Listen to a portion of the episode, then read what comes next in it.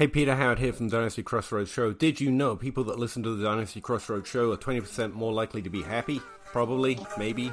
This and other maybe facts on the Dynasty Crossroads. Check this out. Yeah. Chicken or crow, chicken or crow, crossing the. Welcome to the DLF Dynasty Podcast with your hosts, Dan Meylor, Ryan McDowell, and Matt Price. Yes, we are the DLF Dynasty podcast. I'm Dan, that's Matt, and we are missing Ryan on this 547th episode of the pod. We got we got Ryan on assignment, but the boys will hang. We'll we'll do our best to make up for all the stats and ADP and stuff that he brings to the show, right, Matt? Yeah, I mean, I just assume he won all like 74 leagues he was in and took off and is uh, gallivanting around somewhere with all that prize money. So uh, um, we'll. I, I, hope he'll be back. Those man. deep pockets, they got deeper. they got deeper for sure. Uh, week 16 edition of the pod. We hope you enjoyed all the football this past weekend. Hope you enjoyed family with the holiday weekend, time off of work, all that stuff. Maybe it's time to get back to the grind of the weekly minutia that we all go through for some of you as well. But we got a lot to cover this week. We got our sleeper stash of the week. We're going to get down with ADP. We're talking tight end rankings. Uh, first, we got a startup to hit, though. The startup. Yeah, the startup this week kind of comes out of nowhere, Matt. It's Cam Akers. If you look up who was the RB1 among all fantasy running backs this week, it was Mr. Akers out there in Los Angeles. 23 carries, 118 yards, and three touchdowns. Also caught two passes for 29, Matt, and it probably helped nobody. Yeah, I mean, if you had him in your lineup, uh, I don't know how you were in the playoffs counting on him or made the, the decision to click that button if you had made the playoffs not starting him all season, I assume. But um, just insane. This guy has had such a roller coaster of a of a season. You know, going into the just Career, such high expectations really. um, to start the season. Yeah, uh, for the career for sure, but especially like this season, I would say. You know, after after coming back and showing up in the playoffs, and hey, my Achilles is fine. Uh, you know, all excited about for for week one, and kind of pretty underwhelming. And then he's almost like seems like he's almost at the point where he's out of the league. They try try to trade him, or at least the rumors were out there they were trying to trade him. That didn't happen before the deadline, and then just healthy scratch after healthy scratch. And I mean, when you have nothing else left on the team and no reason to play for, I guess why not throw Cam Akers back in there, right? I guess so. That was that was odd to say the least for me. I was watching that game. It was a standalone game, of course, on Christmas Day, and there wasn't a lot to root for in it. Uh, in my matchups, I didn't have a single player going in that one. But coming off a game where he scored 13 fantasy points, PPR league in week 15, 9.3 the week before, had 19 in week 13 against Seattle. I guess there's a chance somebody had him as their last flex if they maybe if they had Jonathan Taylor and somehow survived last week. I was going through rosters and did see in one of my leagues my buddy Joe had him in and he's going to help wow. him move on to the next round. He could be I hate to say it, Cam Akers could be a week winner eh, or a league winner potentially, and that's just crazy, especially in redraft where he might have been on the waiver wire and could help somebody down the stretch here. Thirty-four point seven fantasy points, Matt, and the RB one, as I said for the week, easily his best fantasy performance of his career. His previous high was twenty-one point four PPR fantasy points in week 14 of his rookie season all the way back in 2020 that per, that performance this past week in Week 16 against the Broncos that re- represents 31.2 percent of his 2022 fantasy scoring and 16 percent of the fantasy points he's scored in his career in 26 games. That's a that's a crazy stat when you consider that Cam Akers was a fringe RB one at one point in Dynasty. Yeah, like uh, I mean, we had him. I think when we were doing these running back exercises earlier this season and earlier in the, in the last off season, we were looking at it, and uh, you know, before the start of the 2021 season, he was a mid RB one. is completely fallen off the radar now. Um, certainly need to readjust that. I just question like you know, it's just such a weird, hard team to analyze for fantasy purposes. You have Baker Mayfield coming in, 24 out of 28, maybe his best efficiency game of the last two seasons, probably, I would say. Um, and when this team has nothing to play for and all of the weapons are hurt or, or gone or, or whatever, that's when they start, they come out and play this efficient game. So it's just, you know, are the rumors that Pay, uh, that uh, Sean McVay are going to be gone? Or is Matthew Stafford going to be gone? Like, like I, we just, I just feel like we have no information about what's going to happen for the Rams in uh, 2023. But with Akers playing like this and, and seemingly all the way back from this Achilles injury, like I mean, there's no reason for them to really take a running back high. They certainly don't have the draft picks to to, to spend on that. So maybe he is the the running back one starter for the the Rams going into next season, and we really need to evaluate that um, this offseason in, in terms of what we're going to do with him as a dynasty asset. Well, I think you make a good point there that they don't have to have the draft capital to go get somebody in the draft, but maybe one of these veterans that's going to be moving around from team to team this offseason might come over on a cheap contract to be a t- with a team that has had some recent success, has a good defense in place, has the coach and potentially the quarterback. There was news this past week that Stafford did want to return to LA and be the starter once again. Kupp's going to be back. That offense should be put back together again next year.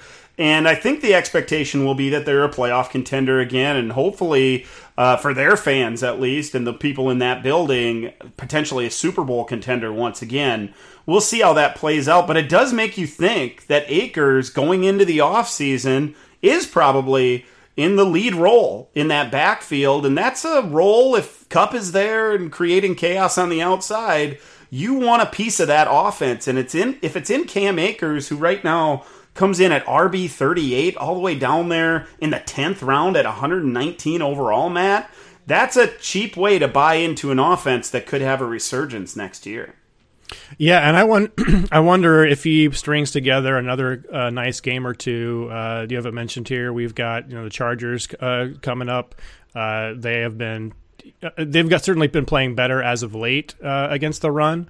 Um, but you know, to, to they're they're kind of a pass funnel, or excuse me, a run funnel defense at this point, uh, even with them playing a little bit better. So if he has a good game there, and then the Seahawks in, in the final week of the of the NFL season, also not a bad matchup. If he strings together two or three of these uh, nice games to end the season, then we're certainly going to have a conversation of, of him having of we, us needing to move them up. I certainly need to move them up. I have him down in the running back three four range right now. Um, and he probably deserves to be higher than that just based on really what he's done for the last few weeks. So um, definitely an interesting, interesting player, and we need to figure out what we're doing with him. Yeah, the Chargers. You mentioned they play them next week, uh, a road game for uh, for the Rams in their home stadium. But they're uh, they've given up the sixth most fantasy points to running backs over the entire season. And then you you talked about that Seahawks matchup. They've given up the second most fantasy points to running backs over the season and, and have been leaking like a sieve here of late. So there is an opportunity. that the team seems to be rallying around Baker Mayfield and this coaching staff a little bit, and maybe that's enough to to really invigorate uh, Cam Cam's dynasty value here moving forward. I I, I kind of think it's gonna. They're gonna run the ball a lot over the next couple of weeks, and we're gonna see what Cam Akers has to offer. Uh, certainly, a guy that if you had written off, you need to think twice about before moving on from him. Sleeper Stash of the Week. Yeah, it's time for the sleeper stash of the week, where we take a look at a player outside the top 200 in Dynasty ADP that you should consider stashing. And I have the sleeper stash of the week this week, and I chose Irv Smith Jr. You might be thinking to yourself right now, wait a minute, Irv Smith Jr. He's he's burned this bridge already. Uh, we've moved on from from Big Irv up there in Minnesota, and so have the Vikings. But I was looking at it, his ADP, Matt, and he's all the way down there at 248 overall, tight end 35, so barely a tight end three. And you know, I get it. If you had Irv over the last three seasons, you know about the production, and it's shaky at best. Just 88 catches for 120, or excuse, I can't remember. I think it's 823 yards and nine touchdowns in 36 career games. Um, missed a lot of time over, over his first three seasons. Like I said, the honeymoon is over in Minnesota now that the Vikings they have T.J. Hockenson who's just blowing up, and he did in Week 16. But Irv is close to returning from a high ankle sprain. And uh, I think he could be a trade candidate this offseason. Kind of a post hype sleeper, potentially.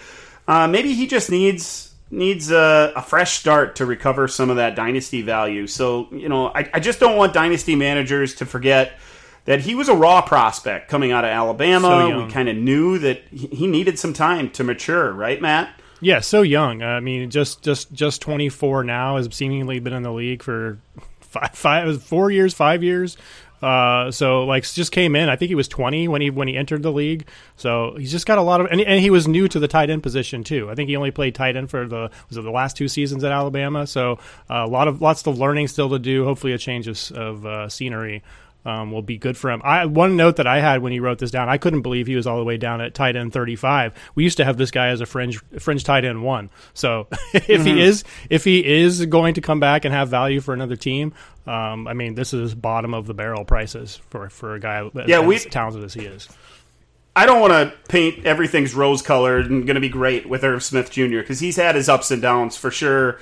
Uh, had some some balls clank off his hands. That's been a problem in the past. And the injuries, they're just mounting up. He has to stay on the field. But we gotta we gotta remember that he's a seam stretcher. He's that inline tight end that can get up the field. He's too fast for linebackers to take on. Way too big for most safeties to handle. And he has sneaky quickness and the size and athleticism to, to be a presence in the end zone. So at this point, at tight end 35, he's a throw in in most dynasty trades that he's involved in. Many dynasty managers are looking to move on from him. So, adding him as a stash, the last guy on your roster, and maybe your tight end three on your roster, that feels like something I'm willing to do if I can go get Irv added to a trade that I'm doing this offseason. So, Irv Smith Jr., he's your stash of the week, brought to you by Sleeper Fantasy, the fastest growing fantasy football platform in the world. It's built around a mobile interface, so it's easy to do everything league related from your mobile phone, no matter how complicated your league or how many leagues you play in. Join millions of players today on Sleeper, the number one fantasy football platform. You down with ADP? Yeah, you know me. We are always down with ADP here on the DLF Dynasty podcast. And Matt, we thought this week with Ryan away, we'd uh, we wouldn't talk about those RB ones and our and uh, wide receiver ones. Let's talk about the RB twos and wide receiver twos. A little more in depth conversation about these guys because these, honestly, these are the guys that are going to be moving throughout the offseason, up and down and, and around, especially when that rookie class that I'm so excited about comes in here. So let's let's go through all 12 of these guys according to December ADP and try to try to pinpoint whether they belong there, whether they're going to stay there, or uh, or if they're going to be moving on down the list here coming up throughout this offseason. Let's start at running back, and that starts at RB 13, Matt and it's Joe Mixon from Cincinnati. He has an ADP of 26.3 at, uh, as I said, RB 13. So feels like a guy that is is lumped in with a lot of these other 26, 27 year old running backs like Dalvin Cook, like Alvin Kamara, guys we're going to talk about here shortly. And there, this is the point where we're moving on from these guys typically, but he's in an awfully nice situation there in Cincinnati. He is. Uh, I uh, the thing I question about Mixon is if this is really his his backfield. You know, at this point, I mean, I mean, he is certainly the lead back there, but I think that stretch when he uh, missed and Samaje Perine came in, uh, played extremely well, and now now with Mixon getting Mixon back healthy, we see Perine more involved than he was. Uh, earlier on in the season. So he's been efficient. He's been good as a pass protector. He's been been great as a pass catcher. Um, and uh, you know, it didn't really materialize this week in terms of production. Uh, Mixon uh, out targeted him nine to four, uh, out carried him sixteen to four. Um, so this it may be it may be nothing. He may he may get this role back entirely to himself. Um, but with his age advancing, you know, I just feel like somebody's gonna gonna work themselves in there. If, if it's not Perine, it's somebody else that they bring in next season. So um, I do think he's moving down based on the age. He hasn't been nearly as efficient as he has uh, as a runner or a receiver as he has in past years. So I mean, that's a little bit of a red flag. But the role is just incredible for that offense that he in. That he's never going to see stack boxes with that quarterback and those receivers around him. Um, but I just I don't know. I don't get that that that rosy feeling when I think about Joe Mixon. I feel like he's going to be a running back too. He's pr- pretty much locked into this range from 13 to 24, but I don't really see a scenario where he could move into, into the, the top 12 uh, uh, anymore, like some of the other players on this list we're going to talk about. Yeah, certainly can't move up. I see him moving closer to the bottom of these RB2 ranks than the top here over the next handful of months, actually. And, you know, while, while I, I think your concern is valid that maybe the Bengals see him as that full time, uh, you know, between the tackles and pass catcher running back that that we've seen him play that role in the past. Maybe they see him more as a first and second down guy that they'll mix into the passing game and that'll hurt his fantasy value, but that contract he signed a couple of years ago in 2021, that was that was a big one, right? He's he there are no outs in this contract. They give him all that guaranteed money. He's signed through 2024, so two additional years of Joe Mixon in Cincinnati and we're going to see a lot of him over that stretch. I think he I'm, I'm with you. He stays as an RB2 and certainly a guy you want to start over the next couple years. But if you're looking for the highest value you can get for Joe Mixon, now's the time because he, he can go nowhere but down from here. How about Derrick Henry, another aging uh, running back? He's 28 years old, so a couple years older, even Matt, and a guy that we've relied on so much to be an RB one in our in our starting lineup. But we're only paying RB two prices when they're out, we're out there on the market for this guy.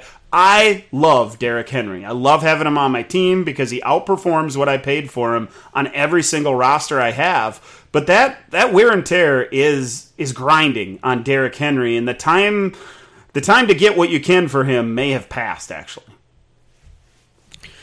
yeah, I think on on contending teams, he's going to be someone that I look to add. I think this offseason, he will be entering the season at, at 29 years old. Will be finishing the season near 30 years old. So he's at that kind of age cliff. But we've seen him just he's just been a different kind of player throughout his career. Uh, you know, low low mileage earlier in his career, and then obviously incredibly heavy usage over the last three to four seasons.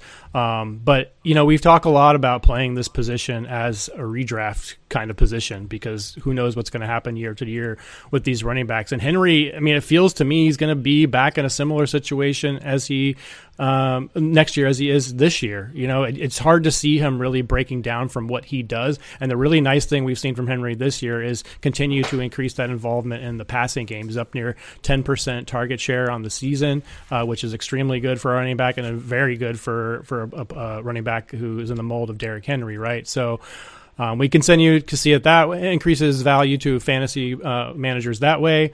Um, and you know, 1,400 yards again already this year. Like it just seems like he's going to be locked in for that 1,200 yards and, and undergoing this this current usage that he is now. And what's really going to change from that perspective next year? Uh, Hassan, Hassan Haskin looks looks very good. Dontrell Hilliard is great as a receiver out of the backfield at times, but there's no this this offense just still feels like it's Derrick Henry's team, and I don't really necessarily see that changing uh, next year.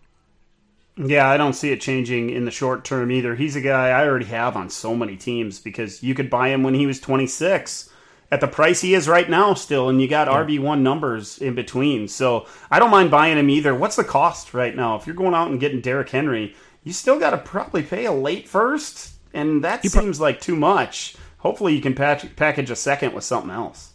I bet if we get closer to the rookie rookie draft season, you know, people are going to want these young these young and up and coming running backs. Uh, I think we have a list like that's like ten deep of, of, players that could end up as you know at least rotational starters as running backs uh, at some point in their career, uh, being drafted in 2023. So I think player people are going to want those. I'm not saying you're going to be able to get them for a single second round pick, but I, I bet you'll be able to get them for cheaper than a first um, once we get into the heart of rookie draft season. Let's keep moving and move on to the RB15. That's Tony Pollard. He's a fourth round startup pick right now. And to be honest with you, Matt, I, I really do feel like he's he's peaking in his dynasty value. Uh, I know he's just 25 years old, but that's that's hard to say about a running back. When you say just 25, that's typically uh, a statement you make with a quarterback or a wide receiver, not a running back who's finally getting that bigger workload that we've always craved with him, but is is really teetering on where you can give him this big workload and keep him on the field and healthy and as as dynamic as he has been. What are your thoughts on Pollard staying as an RB two? I I feel like he's, geez, it's really hard. I think if we look at just next next uh, month's ADP, he's probably going to stay in this range. Um, but if we look longer term out, I think it's really going to depend on what happens to him this offseason. Ezekiel Elliott has, still has that huge contract, so he's not going anywhere. Pollard is actually a, an a unrestricted free agent after this season, so is Dallas going to bring them back and pay two running backs? Um, that I just don't know. I, I I feel like they're not Doesn't going to do that yeah, I, I feel like they're not going to do that, but.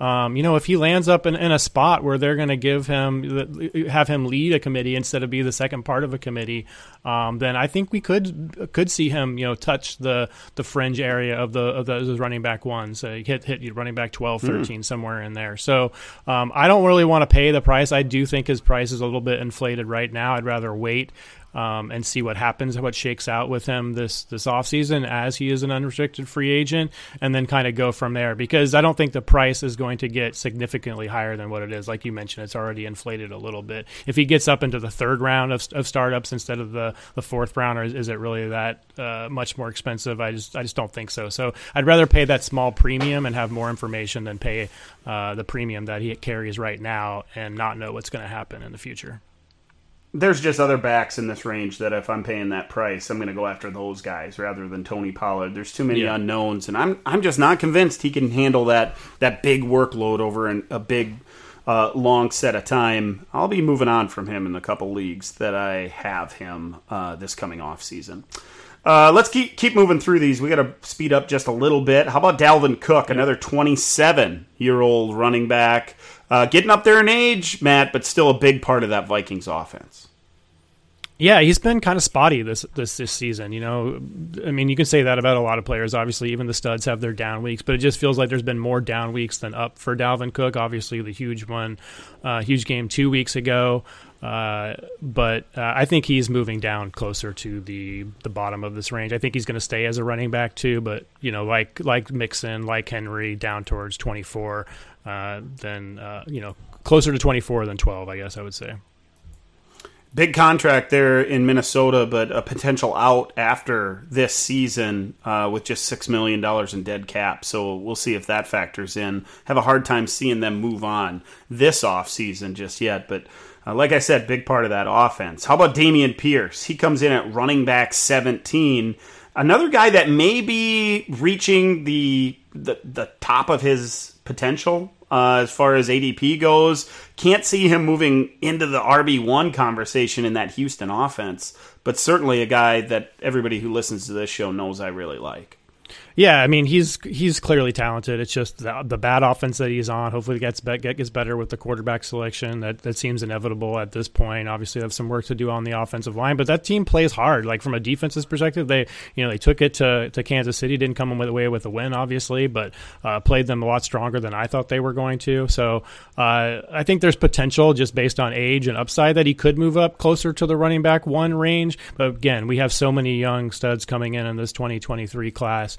Um, it's going to be it's going to feel difficult to put Pierce up there, and also because uh, just because of the player that he is, I think he's one one of those players that are going to be. Uh, kind of looking over their shoulder for most of their career. So um, I'll, I'll buy if it goes down. I do think his price is going to decrease as we go through this offseason a bit. And with that injury, you know, how we, how we're, we're kind of kind of we all fall uh, victim to recency bias, and he has he's not going to at that point he's not going to be on the field for for several weeks, uh, and we're gonna I, I think just just based on that he's going to drop to the lower end of this range, maybe completely out of it by the by, by rookie draft season. Speaking of injured running backs, Javonte Williams, just 22 years old and missed the entire season really with the Broncos. Now he's fallen to a mid RB2 price tag. They're going to have a new head coach there in Denver. They're going to bring in a new scheme. Everything's going to change back up. Are we going to reset this Javonte Williams thing this offseason? Man, I really think we are. I think he's going to be back in that running back one range when we see him healthy. I know Ryan has serious uh, reservations about him already and is going to be looking to move on, but I just think we we look, we look back on how we felt about him at the beginning of this season before they signed Melvin Gordon. Uh, you know, maybe he doesn't ever have the 100% workload uh, like these true bell cows, but we know that he's really good. He's on a team that should be a lot better than they have been this season, and hopefully with a new coaching staff and, and Javonte being completely healthy, we get that role that we want for him. So I'm going to say he stays in this range for now, but I think by the by by the time we get to uh, you know, the, the preseason next year, we're going to be back in love with Javonte Williams. To me, if there's one guy on this list that that most feels like dynasty managers will fall back in love, it's Javonte Williams, and, yeah. and the hype train might get going again here in a couple months. We we got to remember all these guys are going to take a hit because we got a bunch of rookies coming in. Javonte Williams is the closest one to these guys' age. He's just 22 years old. He's been in the league now for a couple years. I know he's going to be in his third system and third head coach and all those things. But if if there's a a high upside guy among this group that we're talking about, it's probably Javonte. Speaking of high upside, Rachaad White has shown a little bit of that recently. He comes in at RB 19, 23 years old. Is he just a just a secondary guy in a backfield, or can he handle a bigger workload, Matt? Because again, I feel like RB2 is about as high as he can get. I, I, think I'm on the other end of this one. I think he, I don't know if uh, I, I, don't know if I think he's going to be a running back one from an ADP standpoint, but I think he can perform like a running back one and has has done so in limited opportunities. We saw Fournette uh, come back in week 16 and really kind of dominate the touches again, especially in the receiving game, which we know is is really Rachaad White's bread and butter. Um, but uh, we'll see what happens with Lenny next year. We'll see what happens with Brady next year. Is he going to be in Tampa? This could be a very bad team next year. And you know, for a receiving back, that, that that's not always the worst thing uh, to to soak up a bunch of those dump off kind of targets. And Rachaad White can do way more than be a dump off uh, target in the receiving game. Um, but I, I I I don't think he's close to his ceiling here at running back 19. I think he can go much higher. Hmm. Okay, so we differ slightly on that one. Let's let's lump a few of these guys together. Yeah. RB20 through RB23, all guys that have been around just a little bit. Maybe J.K. Dobbins, the one, the one out outsider in this group. Alvin Kamara at RB20, he's 27 years old. J.K. Dobbins gonna be 24 at RB21. Then your RB22 is Miles Sanders, the 25 year old, and Aaron Jones is 28 now. He's the RB23 these guys all feel like similar players, maybe for different reasons, but they're all similarly valued and, and really valued correctly right now. Who out of this group is moving up, if any, and, and who's moving down? I think it's only Dobbins that's moving up. I know we both have a soft spot for him. I, I, I really do think that he's a running back one and, and, and waiting from a production standpoint. Uh, and once he gets there, once he's fully back from this injury, we've still seen him kind of dragging a leg a little bit. Um, so I hope another uh, off season of work and getting healthy is going to get him back to where we thought he was. I really, I really honestly thought he was going to be close to the league league in rushing yards uh, this season. And you know he got banged up again, the injury resurfaced, and that just didn't happen. But he's looked really good since coming back, despite the the still obvious lingering issues with that. It really does feel, Matt, like this group of, of aging tailbacks at 27 year old guys, uh, Alvin Kamara, um, Miles Sanders, and Aaron Jones. That's a list of three guys that we're going to be talking about RB3 price tags here real soon, maybe as soon as this offseason pre NFL draft. I'm, uh, you know, seeing that age next to Aaron Jones's name. He's a dynamic, quick, speedy running back, but 28 years old. That doesn't treat that that age group doesn't treat running backs all that well. And he's signed in Green Bay for a couple more years, but I, I see him dipping into that RB3 range. And maybe maybe you can hang on and get some production in the short term from guys like Kamara and Jones, but but the time is coming to an end where these guys are going to be easy uh, clicks next to their name every single Sunday. The last guy we should talk about, uh, RB24, another young guy, Isaiah Pacheco. We've spent some time on him recently, Matt. If you had to bet, by this time next year, is he higher or lower than RB24? I think he's lower. I, I just think he's. Uh, we've said it a couple of times. He's the empty calorie back. That happened again this this week. Uh, you know, McKinnon didn't have a blow up week like he had the two previous weeks, but still Pacheco finished with I think like ten PPR points. And he's. I said to somebody who asked me if they should start Pacheco over somebody, I was like, if you like if you like eight to ten points, Pacheco's your guy because that just seems like where he's always going to be. Um, he doesn't get the high value touches either in the receiving game or near the goal line, um, and those are what we want for fantasy. And the backs that don't get those touches are the ones that kind of fall by the wayside for me. He had a 32 yard catch in that game on Saturday, and if he doesn't have that, he has a very pedestrian points, think, stat line. That, yeah. Yeah, 14 carries for 58 yards. So not a part of the passing game, and that's that really isn't a big part of his skill set. Uh, let's move on to the wide receivers, and we got to move through these relatively Yep. quickly. Let's see who we think is going to go up and down out of this group. Starting at wide receiver 13, Deebo Samuel, going to be 27 years old soon. Hopefully, he returns for the 49ers playoff run. We can see how healthy he is. I love that guy when he's on the field and when he's getting those opportunities around the line of scrimmage. But staying healthy has become a problem for him, for one thing, and there are so many mouths to feed down there in San Fran. Yeah, um, I, I, I think wide receiver is, is far too expensive for. Excuse me, wide receiver thirteen is far too expensive of a price for Deebo. But if he gets down near the bottom of this this group, down towards wide receiver twenty four, maybe even outside of the the the, the top. Uh, 24 receivers. At that point, I think he does become a value. We know he's he's such a YAC monster after the catch. They just got to get the ball in his hands, uh, and he can make it happen. Um, so I'm I, I'm in on Deebo at the prices where, that I think he's going to be at this offseason, but not at his current prices. there are some young guys that we're about to talk to Drake London, uh, George Pickens, Treylon Burks, those kind of players. They're going to overtake Deebo this Yeah. offseason, and Deebo will settle in in the 20 range. And that feels a lot better because really you want to click on his name as, an, as a wide receiver too anyway with because he has the wide receiver one upside, but he certainly has the potential to goose on you and get you those two catches for 21 yards and one carry for 10. Next guy is one of those young guys. It's Drake London, 21 years old, wide receiver 14, and he belongs here, Matt. If there's a guy on this list that we're about to talk about that's going to be an RB or a wide receiver one very soon, it is Drake London. He's come on strong the last few weeks. Yeah, agreed. Yeah, it, it's just a matter of pass volume with this team. Ridder is not the answer. Hopefully, they're able- to figure out the quarterback situation, um, and Arthur Smith, uh, you know, joins the, the the 21st century in terms of a passing offense, um, and how much he should be passing versus running. And you, and you can't really fault him. I guess they have been winning. They're they've been competitive with this game plan. Um, but I, I- just think you can only take it so far. So uh, Drake London is a wide receiver one, both in the NFL and I think in, in Dynasty. Uh, we just need the volume to come up for him to realize that potential. Yeah, London has at least six catches and at least 70 yards receiving with at least nine targets in each of their last three games. He's a big part of that offense. And if you're watching Atlanta, uh, if you're if you're not a Falcons fan, you're probably not watching a lot of the Atlanta Falcons offense right now. He is the best player on that offense. He's making big catches. He skied for one right around the goal line on Saturday. That was an impressive catch on a post route uh, between two defenders in the zone. That's his game. He's he's a big post player. He's a, he's a forward playing wide receiver. Uh, he also had a really nice catch down the left sideline against Marlon Humphrey.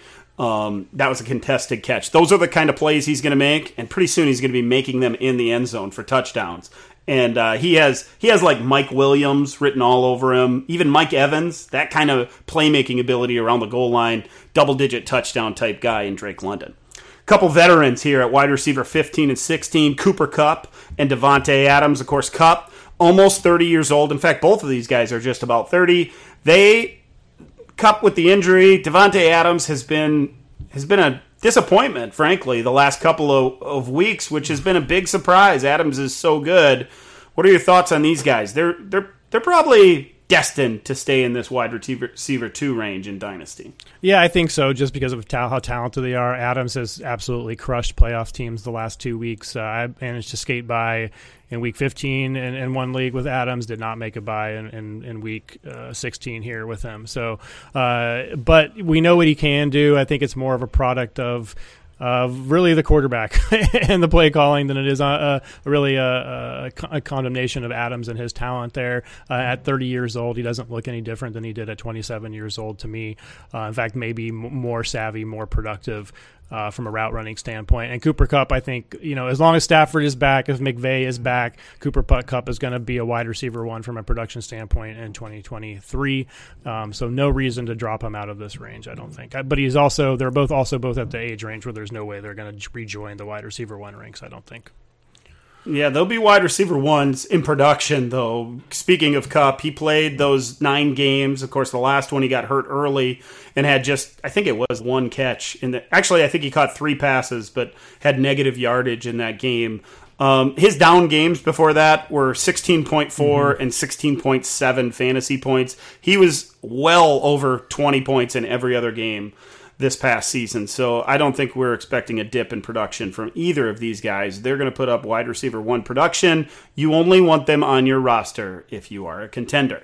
Speaking of which, Chris Godwin, he is helping contenders right now. Wide receiver 17. He's going to be 27 pretty soon. Matt, he's one of my favorite football players to watch. He's that grinder that plays the slot, and he'll be a lead blocker for Leonard Fournette in between the tackles. He's he's he's great to watch.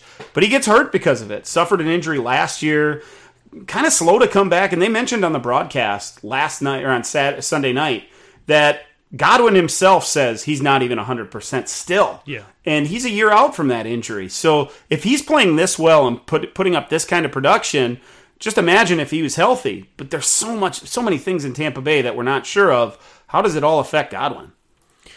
He has such a wide range of, of outcomes of where he could be ranked right. between now and, and, and, the start of next season. That team seems like it's going to be in turmoil, especially if Brady moves on. Like it, it's starting to look more and more likely, you know. But he's like you said, he's just so good. It's clear that he isn't hundred percent back uh, healthy. He's not being used down the field on on deep targets uh, like he has been in the past. He's been kind of uh, you know corralled into this short and, and intermediate area, which he's certainly very good at. But he's not getting that other part of the game that that we know he can uh, can do. Whether that's a product of the offense, the quarterback, the play calling, uh, the injury, I don't know. Um, but if he gets back to that, I think his ceiling is as high as any anybody on this list. You know, I think we could be talking about him as a wide receiver one from for, from a production standpoint, no problem next year, depending on what happens with uh, the offensive situation around him. Um, and if it completely crumbles, I think you could see him, you know, outside of the wide receiver two range. Uh, so he's he's really difficult to pin down. I think you know my lean is to buy him this offseason just based on how good we know he is. Um, but uh, yeah, I, it, it, he's he's the most difficult one on this list for me. He's he's a guy that sometimes I want to say to myself, even if Brady's gone, even if that line crumbles, he's still the guy that's going to catch the passes. He, yeah. You know, in that offense, he's still going to be productive. But it really does depend on how much falls, how much crumbles around him. He's got that massive cap hit next season. He's going to be back in Tampa Bay. We'll see if he has a passer to get him the football. Uh, like I said at the beginning, I love Chris Godwin. Hollywood Brown is the next guy, wide receiver 18, 25 years old. This is another situation that you're unsure of a little bit because of the coach, because of the quarterback as well with his injury. Uh, what do you think of Hollywood sharing reps really with DeAndre Hopkins down there in the desert? Yeah, I'm, I I love Hollywood as a player. I I feel like I'm ready to move on from him though. With the Kyler injury probably going into into the middle of next season, I mean, I really think we're going to be waiting until you know almost fantasy playoff times of 2023 till we see his full potential unlocked again. If if Kyler can even do that um, with presumably a new, new, coaching staff, so I think he's going to be a faller this offseason. I, I I could see him moving outside of this this top 24 range for sure. Yeah, I can too. And you know how much I love talking up Hollywood Brown and that offense coming into this season the the shine has worn off slightly because of the injury, because of the potential for a new coaching staff. Lots of shakeup there in Arizona. I don't know if that's good for Hollywood because those were the guys who really, really wanted them. The next couple guys, wide receiver 19 and 20, respectively. George Pickens, Treylon Burks. Couple of rookies. Pickens going to be 22. Treylon Burks going to be 23. Matt, which one of these guys is the first to hit the wide receiver one plateau? Oh, I thought you were going to ask me a much easier question. Jeez, uh, I'm going to say I'm going to say Burks. Uh, both Jeez, it's really it's really hard because the talent is so clear with both of them. With Pickens, you see it and and really and, and splashes, but you can just see how limited he is by the quarterback, uh, and and and honestly, a little bit how they're using him too. He's running a lot of a lot of wind sprints out there um, as, as some people like to say. Um, but I think he can be used more on the short games. We see we see his ability on the comeback, especially uh, just ability to separate and decelerate and, and come back to the ball. We saw that this past week, um, and uh, he's just a player I love so much. And then Burks, we finally see uh, the the athleticism come out, but uh, before that concussion that kind of knocked him down, that, that that touchdown that he somehow held on through through that hit that gave him the concussion. Um, you, you really saw him starting to get unlocked before that injury. So I think that's going to continue. There, he's going to have a quarterback issue as well. Is Tannehill going to be back? And if not, is are they going to hand it over to Malik Willis? Because clearly that is not a quarterback at this point that can support a passing offense, uh, even just one target in Burks. I don't think so. Um, we're really going to have to see what the quarterback situation is here. They both obviously have it, but I think Burks has has shown more uh, in, in, in limited opportunities this season than Pickens has so far. So I'm going to answer your question with Burks as the first one to hit wide receiver one, but I think they're both going to get there. I really do.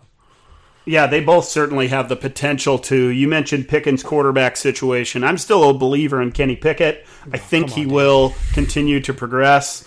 Uh, he was clearly the best quarterback in that draft class, and and I really do think that he's the best fantasy quarterback out of that draft class. Still, it's just going to take time for him. Uh, but that's a conversation for another show. Let's let's lump in a few of these 25-ish year old wide receivers that fall between wide receiver 21 and 23. It's Michael Pittman, it's DJ Moore, it's DeVonta Smith. How about these guys? We, do we, do we still have the same faith in Michael Pittman and DJ Moore, especially because man, they were soaring at, at early in uh, in 2022. I mean, from a player talent perspective, they're both fantastic, but their quarterbacks are obviously huge question marks, and it doesn't seem like either of those situations are going to be an easy fix.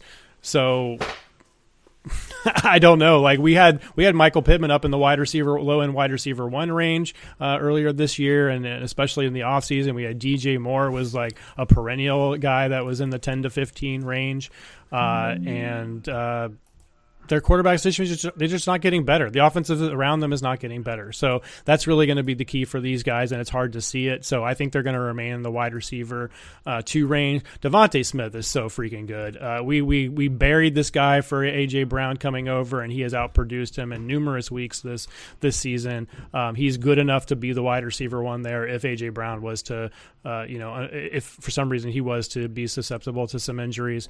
Um, so I think why I think we could have DeVonta Smith closer to the top of this range, a fringe wide receiver one, even with uh, with AJ Brown there. I think we should be treating these guys uh, similar to how we treat, treat Ja'Marr Chase and Tee Higgins. They're both fantastic wide receiver one level talents that just happen to be on the same team. Uh, and you know, it may be one week Smith gets it, maybe one week Brown gets it, maybe one week, week they both get it. But Smith is good enough to to be a wide receiver one in this league and in Dynasty. So I think he's moving up, and these other two, DJ Moore and Michael Pittman, are staying in this range, perhaps more leaning towards moving down than moving up, but certainly in the wide receiver two range.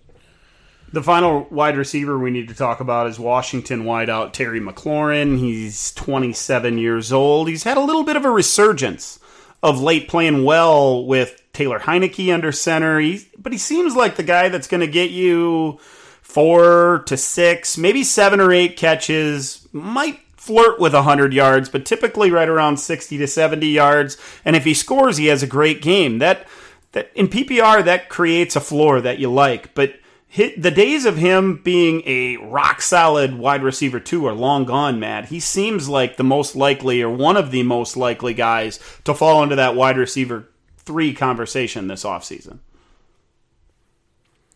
If he does, I will definitely be interested. I think I just think he's so good. He's good at those contested catches. He has the speed that we know about. Uh, he's a great route runner. Um, I, I, just really like him, and it's, it's it's unfortunate that Wentz can't really get anything done with him. That Heinicke is for some reason the guy that can unlock Terry McLaurin. But I have to think with better quarterback play, that's just going to continue. Certainly on the upper end of the age spectrum, uh, getting into that range where we start to see dips in value. Um, if he falls to a wide receiver three range, I'm definitely going to be investing in more of Terry McLaurin. Terry uh, J- Jahan Dotson, the exciting rookie, is also uh, there and performing, performed well again this season. So I think those two are going to form a really nice duo to go uh, going for in the future. Again, just another set of wide receivers that we need to fix the quarterback issue with. So I think I'm more optimistic about McLaurin than you are. Dotson was a guy that I was going to bring up. Actually, I'm glad you mentioned him because he, he he's part of the reason why I feel like McLaurin's going to fall off. Dotson's been so productive and looks so good already at wide receiver 36 in uh, in in in the most recent ADP, and and a guy that that could be moving up this offseason. We're going to see a lot of young uh, rookies come into the league and bump these guys down already yeah, McLaurin may be a wide receiver three in dynasty ADP, but he's a guy that I'm I'm still going to want on my roster and certainly going to be willing to start every single week. Like you, I like McLaurin. I just think that there there are there are players that are going to overtake him in the coming months. Guys, we're going to take a week off from set the line because we don't have our guy Ryan. So uh, so let's move on. Dynasty rankings. Yeah, let's go through some rankings. I, I, was watching that football game on Saturday. It was the Vikings game, and TJ Hockenson once again had a heck of a game. 13 catches for 109 yards and two touchdowns on 16 targets. Since the trade two months ago, Matt, he's played eight games, caught 52 passes for 444 yards and three touchdowns on 73 targets. That's a pace of 110 catches for just short of 1,000 yards and six touchdowns if he were to play all 17 games. So it really got me thinking where does TJ Hockenson belong in dynasty rankings among tight ends? And I thought me and you, since it was just the two of us, could try to come up with a consensus going into the offseason. Who are the top 12 tight ends in our dynasty game? So, Matt, I throw it to you right away. Who is your tight end one going into the offseason? you know who it is. It's freaking Kyle Pitts still. Uh, look, Mark Andrews has the production. He's the one who should be the tight end one, but that's been lacking the last several weeks. You know, he's he's let us down in big spots uh, in the fantasy playoffs. Um, I do think that's a, a, a, you know a larger issue with with with Lamar Jackson getting injured. Uh, you know, but even before that, he wasn't really really lighting it up. Uh, so I think Mark Andrews should be the guy. But for me, it's still Pitt, still the biggest combination of upside and age. Um, all of those stats that we always throw out every week about Kyle Pitts. I don't need to do it again. He led the league in air yards, all that kind of stuff. It, it's just a product of that offense. Once this office Atlanta offense gets going, I think Kyle Pitts is the locked in uh, tight end one in Dynasty. Once that until that happens, there's obviously a, a discussion to be had here. I know uh, you probably have him closer to five, I would guess, right, Dan? Well, I, I have him down there a little ways, and I, would have a hard hard time making him a consensus tight end one. Sure, because I would prefer Andrews and Kittle and Kelce to him, and and that maybe you can make an argument that hey, wait a minute, Kelce's 33 years old, and you can certainly make the argument that Kittle has been up and down, and he's getting closer to being 30 as well. I have a hard time listening to anybody who wants Pitts over Andrews at this point, despite Andrews' struggles this year, which has kind of coincided with that Baltimore offense being a big uh, kind of cluster right there for the Ravens. So, uh, personally, I prefer Andrews. It's going to be. It, it, I, I got to ask you, who's your who's your tight end two then? It's going to be Andrews, and it's it's really like a two A two B with with Andrews and Kelce. I mean, from a production standpoint, it's so hard to argue with not having Kelce there, or even having Kelce as the tight end one. Still, to be honest with you, but it's just that age. He's got six years. Uh, uh, he's six years older than Andrews. He's he's eleven years older than Pitts. Um, so uh, I have Andrews too, um, but I would be fine putting Kelce there if you prefer. I, I, I am sorry, you had him one. I like, I, yeah, I had Andrews one. So I, would like to go with Andrews as the consensus first and have a conversation about Pitts versus Kelce as the tight end two. And you feel so strongly about Pitts, so I'm willing to to make that concession if we have to, especially because. Kelce will be 34 next year. And I, I think I've made the argument that there have been a lot of tight ends that, that put up big time fantasy numbers in their age 34, even their age 35 season. Tony Gonzalez being the primary guy. So Um, it really comes down to Kelce versus versus Pitts for the tight end two spot, and then we can decide who's the tight end three.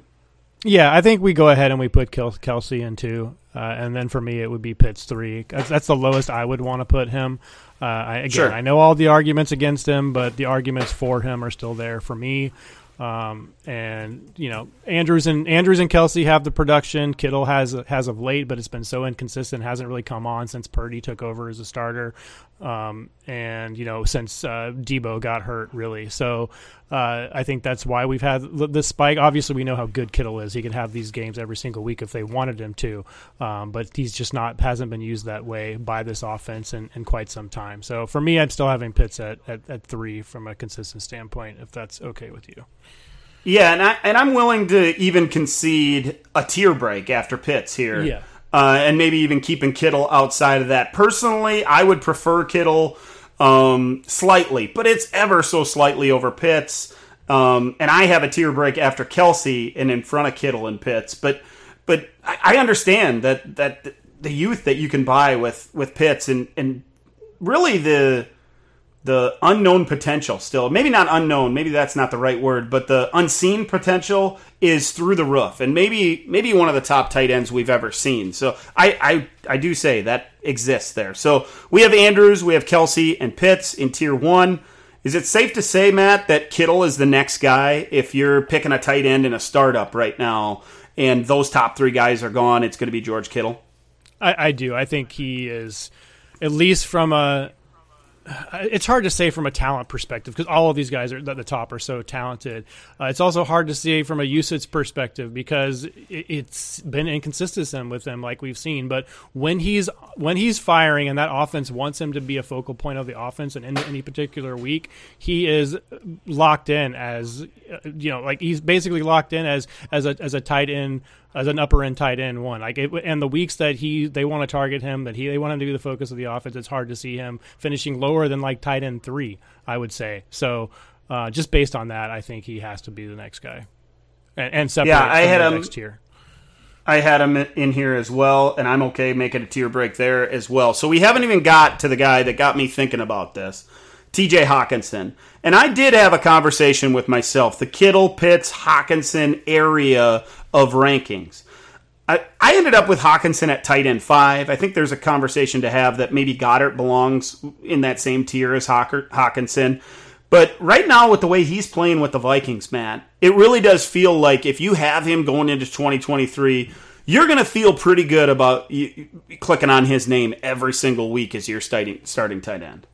I think it has to do, uh, or the important thing with Hockenson is going to be what they do at that wide receiver two position. Uh, I don't have Thielen's contract numbers in front of me, but it's clear that Hockenson has surpassed him. If they bring in an, a, another talented wide receiver two option, I don't think it's going to be KJ Osborn is, t- is kind of taken over that role. He is he's good at what he does, but I don't think he's going to uh, command targets in a way that Hockenson and Jefferson have certainly, and Thielen has in the past. So if Hockenson remains that kind of locked in number two option in the passing game, then I think he absolutely belongs in this tier, and maybe could be like you said. Uh, there's a conversation to have him in the same tier tier with Kittle, but I do think right now he's just outside of that.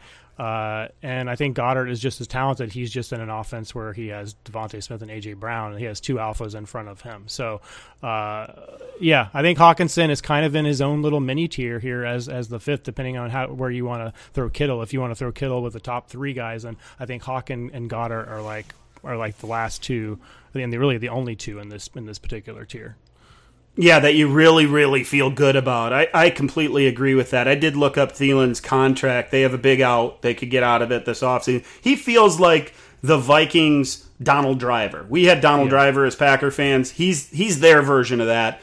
I think he sticks around, probably takes that lower contract, sticks around for another year. But the days of you clicking on his name in your starting lineup are most likely over.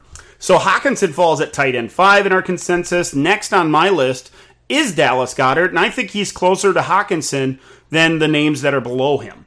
So I'd like to go with with the former South, former South Dakota State tight end. Your thoughts? Oh, absolutely. Uh, I mean, I, I I think when he he's just so good. Like I think he if he was a, a, focal point of an offense, he would be in the top tier. That's how good I think Dallas Goedert is. It's just a product of that offense around him and how he's never going to be a top two target getter. Uh, you know, at least uh, from a season long perspective. Week to week, sure they could plan a game plan around him, but he's not going to be in general the focus point focal point of that offense. Whereas if he was in a position where like Kelce or Andrews uh, were, then we would be talking about him as one of the best tight ends to have in Dynasty. Yeah, completely agree. So he's our tight end six. The next guy I'm going to stand on a soapbox for. I think clearly that my next favorite tight end is Pat Freiermuth, the the Steelers tight end. He is he goes overlooked in fantasy so often, and he's so productive. He's so he he creates a floor. And I know some people might point to, hey, wait a minute, he goosed me. Week 15 didn't have a single catch. They had a backup quarterback, all those things. Freiermuth is solid. I love my rosters where I have Pat Freiermuth, particularly if he's my tight end too, with a guy like Zach Ertz who went down, and now I can click on Freiermuth's er, name. I love Freiermuth. I think he's the tight end seven, and I'm very, very confident that he should be. I'm fine with that. I do have Waller one spot ahead. I just think we, we it's been so long since we've seen it from Waller. We forget how good he, he can be. He's only 30 years old. Um, you know, younger than Kelce, certainly a little bit older than Andrews, about the same age as Kittle. Uh, but he kind of fell off the map uh, this year for the Raiders, mostly due to injury. Um, was not super impressive this past week. Um, but you know, this offense is just struggling right now. I think, and a lot of that's going to have to do with David with with with Derek Carr. Is Derek Carr going to be back? There's a lot of question marks about that. Uh, so it's it's tough because he doesn't have he has he has he has Davante Adams with him now who's obviously sucking up a bunch of targets, but I think Waller could easily and still is that second uh, second option uh, for the offense. So um, I'm fine having Freiermuth ahead just because of the age, the upside, all that kind of stuff. But I do think we need to consider uh, that Waller is maybe a little bit undervalued right now, just based on what we've seen this season from him. Yeah, and I'm willing to concede that for sure. After Freiermuth, I had Waller listed and I still think he has production in front of him. He's still a guy that I'm okay uh, having as my top guy going into 2023. But I, we've reached the point certainly where we want to have two of these names, right? If if we're talking about uh, guys below Freiermuth and Waller, we certainly need two names that we can we can go back and forth with each week. So at tight end nine, Matt, who do you have after Freiermuth and Waller? I've got David Njoku. Um, okay, and he's been hurt obviously this season as well. But he, it, it, feels like to me when we've seen him on the field, he's taken a massive step forward to, uh, when you compare it to where he was in previous seasons. Even with uh, the addition of the weapons of Cooper and, and Donovan, Peoples Jones really kind of stepping up this year, Njoku has stood, stood out to me.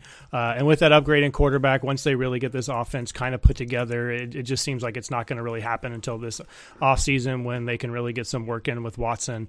Um, but he feels like the next guy to me. Like if you were to look at this list, like he is he's physically talented enough. If they were going to make him a focal point of the offense, he could be up in the the five to seven range versus the the the nine to twelve kind of range. Um, so I've, I've got him here. Yeah, I, I actually had him one spot lower, but I, I argued with myself and went back and forth just a little bit. I had Greg Dulcich at nine and Njoku at ten, but I have no problem having Njoku as our ninth guy. Who do you have at ten? Because it feels like there's there's this is the spot to put the young guy in Denver that has some yep. upside. Yep, I had Dulcich next, so uh, completely in line with you there. Okay, next at 11, I, I had a little bit of a trouble with this one. I considered Cole Kmet. I considered a couple others, but I landed on Dalton Schultz, who, while when healthy in a good offense, has been productive. Who's your guy at 11? I've got Gerald Everett. Um, Schultz. Okay. I'm, Schultz, I don't have in my top 12. I just, and it's more of looking forward. He's certainly been good, especially the last several weeks. Um, but I just is he going to stay in Dallas? They gave him the franchise tag. You know, are they going to pay him a ton of money? I just don't know. If, and if he goes anywhere else but Dallas, I think he becomes just kind of a guy, like kind of uh, an Austin Hooper.